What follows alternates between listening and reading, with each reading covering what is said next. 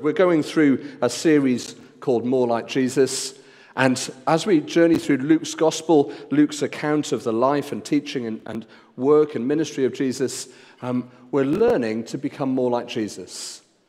Even the strongest atheist will probably agree that if people were to become a little bit more like Jesus, they'll become a better person. Because Jesus, even if he was just a made up person, he was a good person. But we believe, and scripture says, that Jesus is the Son of God and he's a great person. Not just a person, but he's God himself. And we want to become more and more like Jesus. And today, I want us to think about potential. Three images that have potential behind them. The first image in the middle, someone wearing a hat. I think it's a lady. Two pathways. Potential to go one way or one way or some people are already moving in their seats because it's one way or an, I saw you, Lisa. I was with you. Don't worry. One way or another. And if you go one way with a decision, it could be really good. If you go the other way, it could be. Some people are saying disastrous, some people are saying even better. And it's both. With decisions, you could make a decision and it, it turns out really good. You could make another decision and it turns out really bad.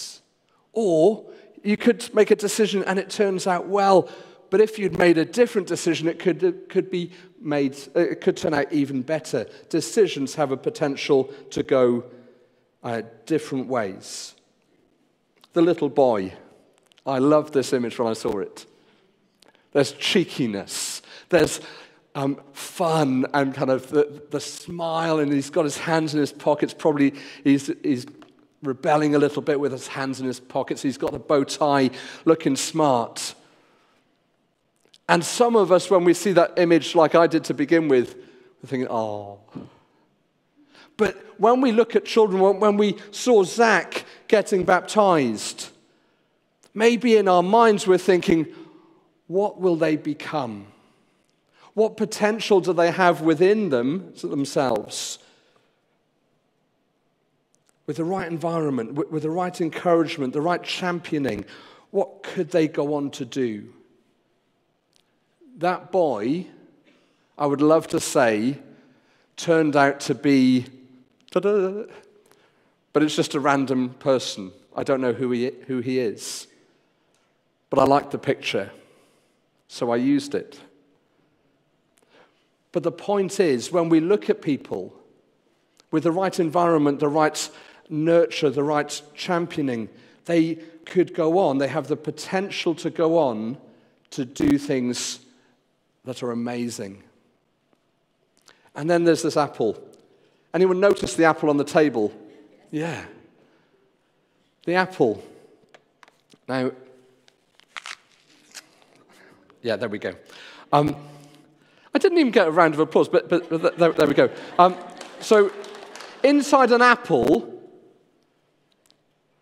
you've got about five seeds. Inside each apple, on average, five seeds. Sometimes there are eight. Some of you will be counting them next time you have an apple. Some of you, though, will just simply eat the apple. And when you take an apple and it's red and juicy and it's like, oh, this is good. And in a moment, you've consumed it. But those five seeds could, with the right um, environment, the right nurture, go on to make five trees. Nice one, Rose. And those five trees, after about five years, start producing apples. As that tree matures, when it becomes a mature apple tree, how many apples per year do you think a mature apple tree on average produces? 500. Whoa. Some of you are thinking the apple tree in my garden never produces 500. Maybe you need to think about the environment. I, I don't know. Potential for a moment of satisfaction. Nice. Potential to grow not just into a tree that produces an apple, but potential to grow into a tree that produces an apple, that produces another tree, that produces an apple, that produces another tree, that produces an apple, and it goes on and on and on. Inside this one little seed is the potential for many orchards. Let's open God's words together because in this passage we see that there are things about potential that in the future there will be a more or kind of a greater thing um, because potential means to have or show the capacity to develop into something else in the future. And in God's word today, we have some things that will help us think about decisions, think about when we look at people, and think about there's something more than just a moment of satisfaction. In Luke chapter 6, we read these words One Sabbath, Jesus was going, wrong passage, sorry. One of those days, Jesus went out to the mountainside to pray and spent the night praying to God. When morning came, he called his disciples to him and chose 12 of them, whom he also designated apostles Simon, whom he named Peter, his brother Andrew, James, John, Philip, Bartholomew, Matthew, Thomas, James, son of Alphaeus, Simon, who was called the Zealot, Judas, son of James, and Judas Iscariot, who became a traitor. In these um, few verses, there's an action and a mindset that I want us to focus in on before we look at the rest of the passage to help us with potential. The action and a mindset. And the action is in the first verse there, in verse 12. One of those days, Jesus went out on a mountainside to pray and spent the night praying to God. Jesus prayed because he wanted to keep relationally connected with his Father. Jesus prayed because he knew that he was on his Father's business, so he wanted to, to keep on knowing that, Am I doing the right thing, Father? Jesus prayed because he gave us a pattern to follow, and also we see in other, other passages he prays before big decisions take place. Action. Ask God, what decisions do you have in your life at the moment? Big decisions. Jesus is just about to make a decision of who's going to be the leadership team of the movement that produces a tree that produces more fruit, that can produce more trees, that can produce more fruit, and then can spread throughout the whole world with the good news of Jesus. He's choosing the leadership team 12 seeds. And he calls to himself 12 that he designates apostles out of the crowd of disciples, verse 17, which we'll look at in a moment. He calls 12. Mark chapter 3 says he calls them to be with him. We'll, we'll have a look at that in a moment. But let's think what decisions do you have at the moment to make? And how are you making them? How many of you make a plus and minus or pros and cons list when making big decisions? Nods? Some of you, sometimes. It's really interesting on this, this side because people use their faces rather than their heads when they nod. Mm. And, and so, sort of feel that. Pros and cons. Some of you might do a cost benefit analysis, uh, analysis. Some of you may actually do cost benefit analysis as the main part of your job. I looked at that as a career once.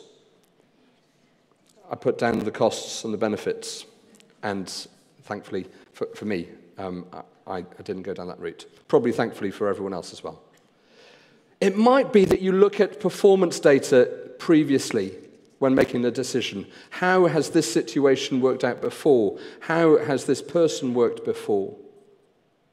It might be that you invite others into the decision. There's a bit of collaboration going on. Who does that really, really quickly? I've got a decision, I'll ask a friend. Any more nods? Sometimes we might jump to someone else before we think about it ourselves. Maybe in decision making, you consider all the possibilities. You interview every, everyone, or you, you ask a lot of different people. You put all the pluses and minuses, everything out on the table. You, maybe you also clarify the aims and purpose behind the decision. What does Jesus do? He spends a night time in prayer on a mountainside. Jesus was intentional. When it came to the decision making, he was intentional about spending time in prayer. He knew that he needed God's wisdom. He knew that he needed to, to have that clarity from God, what he wanted, because Jesus was living for the Father's will and pleasure. So he was intentional about spending time in prayer. He was committed to not just praying and then jumping straight into action, but he spent a whole night in prayer,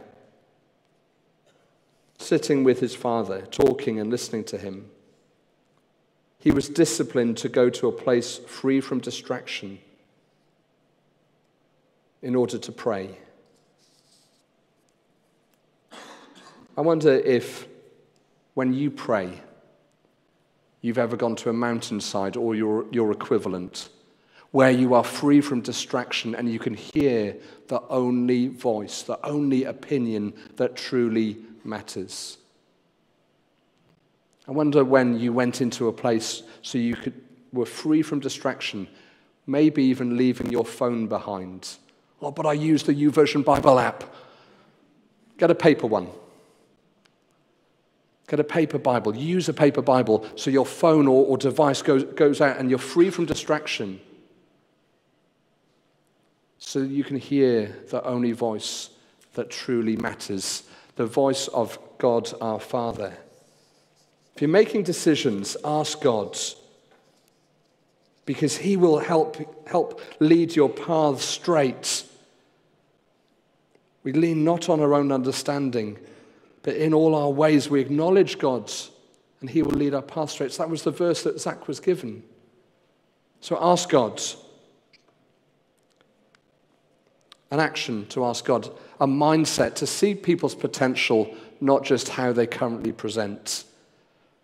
Walt Disney, the one from whom, whom Disney, the company, gets his name, was fired from his job in the Kansas City Star newspaper because his editor felt he lacked imagination and had no good ideas. That editor could not see the potential in Walt Disney. Albert Einstein, his teacher, said he will never amount to anything. They simply saw him as he was presenting. The head teacher of Richard Branson's school when he was a child, a teenager, sorry, saw that there was potential in Richard Branson. But he wasn't sure which way that potential would go because he knew that he could potentially go one of two ways. And he said, This boy will either end up in prison or a millionaire. People can see potential in others. And maybe you have had people say about you or to you, I see this in you, or there's more from you, more inside you than you believe in yourself. Potential, as I said earlier on, means having or showing the capacity to develop it into something else in the future. The potential to improve, the potential to develop, the potential to lead, like Beth and Isabella were doing. In our church, we want to release potential. We want to release gifting. We want to, to see uh, each person grow and see their, their God given potential released more and more fully, not for their sake or for our sake, but for the kingdom of God's sake. And when Jesus calls these 12 out of the crowd of disciples, verse 17, we see or know that Jesus is intentionally calling people that have the potential to more. There you have Simon, who's a fisherman, his brother Andrew. Andrew's pretty much always just known as Simon's brother. You've got the potential to be a brother. Now, Jesus called him, not just his brother, he called him.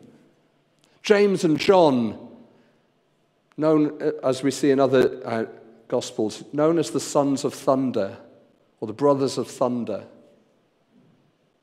Jesus saw in them the potential for a lot of noise, a lot of chaos, probably. But he also saw the potential to turn a son of thunder, John, into a son of love. He's the disciple whom Jesus loved, as we see in John's Gospels and letters. Gospel and letters. Jesus saw more in these people than they first appeared to have. And I wonder if you have ever experienced that. When someone has said there's more in you than we see at the moment. And not in a kind of you could do better way, that kind of teacher phrase.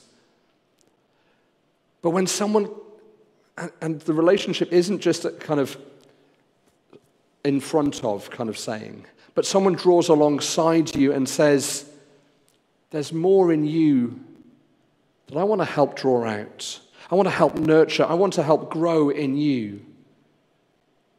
God does that in um, Joshua t- chapter 6. Gideon, the mighty warrior, is hiding in a wine press. And God appears to him and he says, Hey, Gideon, mighty warrior. God saw in Gideon more than Gideon saw in himself. I wonder if you have had that where you have been told by someone that there's more. They see more in you than you see in yourself. And they want to grow or invest in you, grow, uh, kind of draw it out of you. It might be, though, that sometimes you've experienced where someone hasn't seen your potential that you know is there. And they say, We don't see that. Maybe you've gone for a job that you're desperate to have, or you've gone to start a course, you've applied for a course, and you, you, you know that you, that's the thing that you're meant to be or to do, and they just say, You're just not good enough. Maybe a parent has said it over you, or a teacher, or an employer.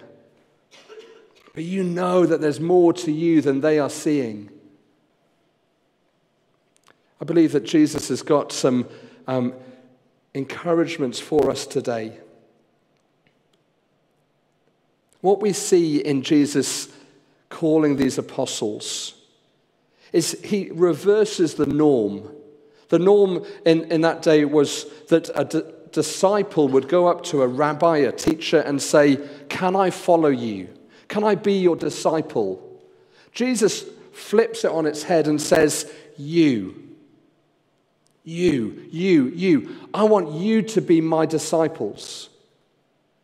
And not just my disciples, I want you to be my apostles. Mark chapter 3, verse 13 to 15 says that he called them to be with him and then sent them to preach, to drive out demons and evil spirits. And um, Matthew chapter 10 says um, that he, he sent them out also to heal all sicknesses. Jesus called these people to be with him and he flipped the norm. And this morning, I want to encourage you by just saying that Jesus flips the norm. And he says to you, I call you. I want to release the God given potential in you. I've asked my Father, actually, my Father and I are one. He says that in John, John's Gospel. And we've been talking about you. And we want to release things in you. Not just your giftings in church, but we want to help you flourish as an accountant. We want you to help you flourish as, as a person, not just a job or what you do, but flourish as a person in God's kingdom. And whatever job you do, we want, um, God wants to help you flourish in that. But it might also be that he releases spiritual gifts to build up his kingdom in the church and beyond its walls. Hang on a sec. I just realized I said an error then. I said that the church has walls. And I don't feel any walls on me.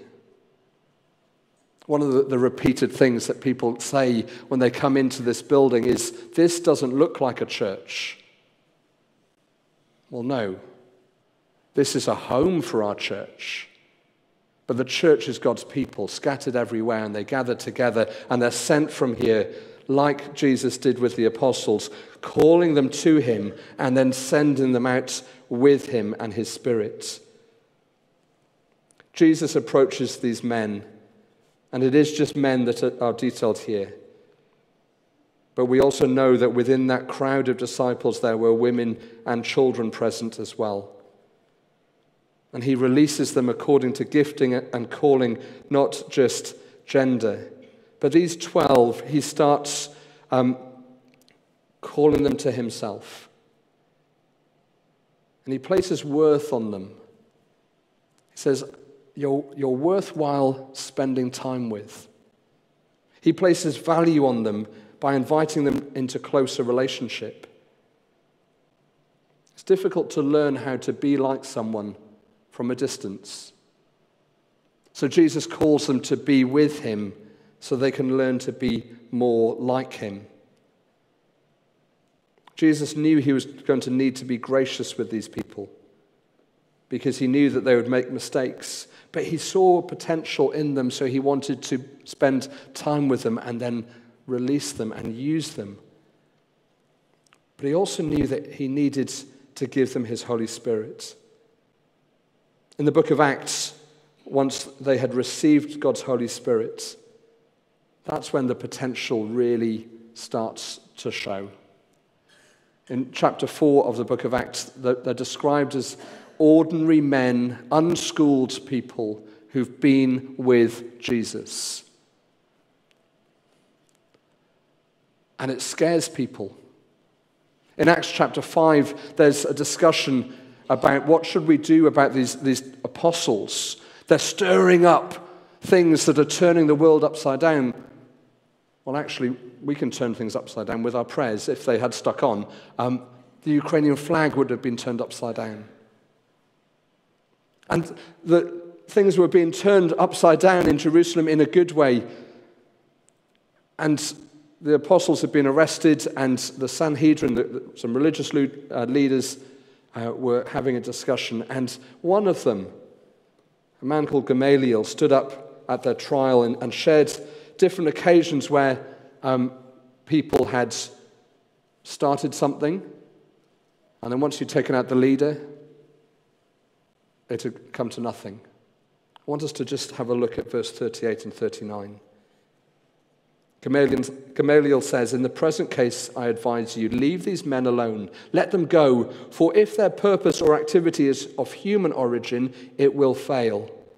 But if it is from God, you will not be able to stop these men. You will only find yourselves fighting against gods. Verse 40 goes on, his speech persuaded them, and after they flogged the apostles, they sent them out. And the apostles carry on doing what they were doing. Why? Because Jesus had not just called them to himself, but he'd released a seed. A seed that would plant a tree, that would bear fruit, that would plant more trees, that would bear more, more and more fruit. They couldn't stop talking about Jesus the Messiah, the good news. Jesus saw in these people not just human potential. He wasn't just inviting them to, to a leadership training retreat for three years. He wanted to empower them by his Holy Spirit and get them to continue to do what he came to earth to do. Okay, first word that comes to your mind when I say the disciple's name, Thomas. Say it louder. Doubt. Look at this map where the disciples ended up, the, the original 12 apostles. Anyone recognize the country of India? It's just here. Thomas, the disciple who you all just said that when you think of Thomas, you think of doubt. You think of, he didn't believe enough. He went physically the furthest with the good news of Jesus because he ended up being martyred in India. Jesus saw potential. And empowered by his Holy Spirit, these disciples went out. And they did amazing things in Jesus' name. I wonder this morning whether or how God wants to release the potential in you. The passage goes on in uh, verse 17 um, to 20. Sorry, 17 to 19, we have a bit of narrative. And then in verse 20, he turns to his disciples and says, Blessed are you who are poor, for yours is the kingdom of God. Blessed are you who hunger now, for you will be satisfied. You can see some of those words there. And he's saying basically, blessed are you when, when people hate you. This is a real rubbish pep talk. Right, I've gathered my seeds together, and now I'm going to talk to them and say, it's going to be really, really hard.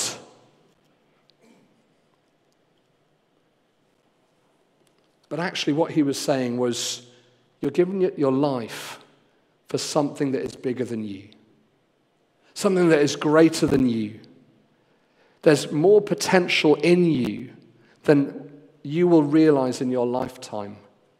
So live your life to leave a legacy. Be planted so that you can grow fully. And fruit can come that will continue. Jesus isn't blessing poverty or hunger or weeping or hatred. He's not saying they're good things. He's saying that that will happen, but there is a blessing in heaven when that happens for you. On the other side, there are some woes. And we've got to stop and take account when there is a woe in the Bible. Because there's a warning here. Woe to you who are rich. Woe to you who are well fed. Woe to you who laugh now. Woe to you when everyone speaks well of you. Maybe if, when you think of your life, you're on this side, the warning Jesus is saying to you is the potential I've placed within you, you're using for your own momentary satisfaction. You're eating the apple like most people in South Bucks. But I want you to release the seed so my kingdom can grow. Give yourself to something bigger than yourself.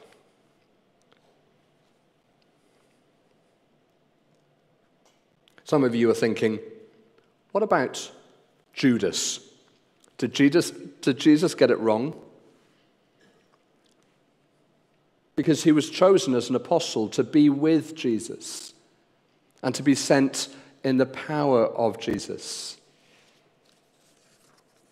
And it's described, he's described in verse 16 as who would become a traitor.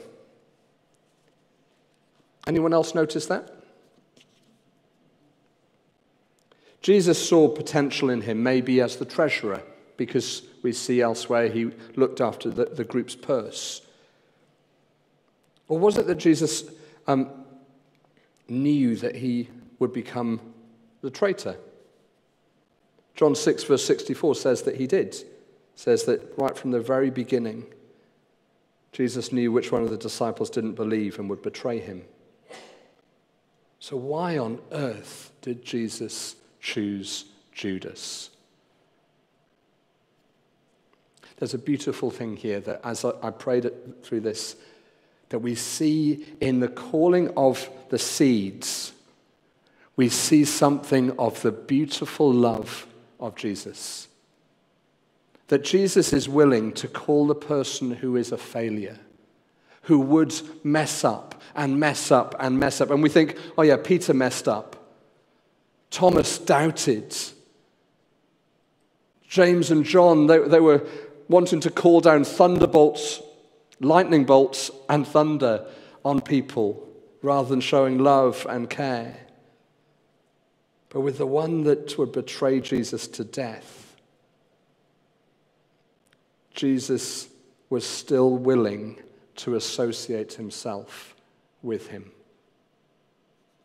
Why? Because Jesus came in to this world to show the love of God to all. And there's something very encouraging to each of us. No one in this room or watching online is beyond the invite of Jesus to come to be with him.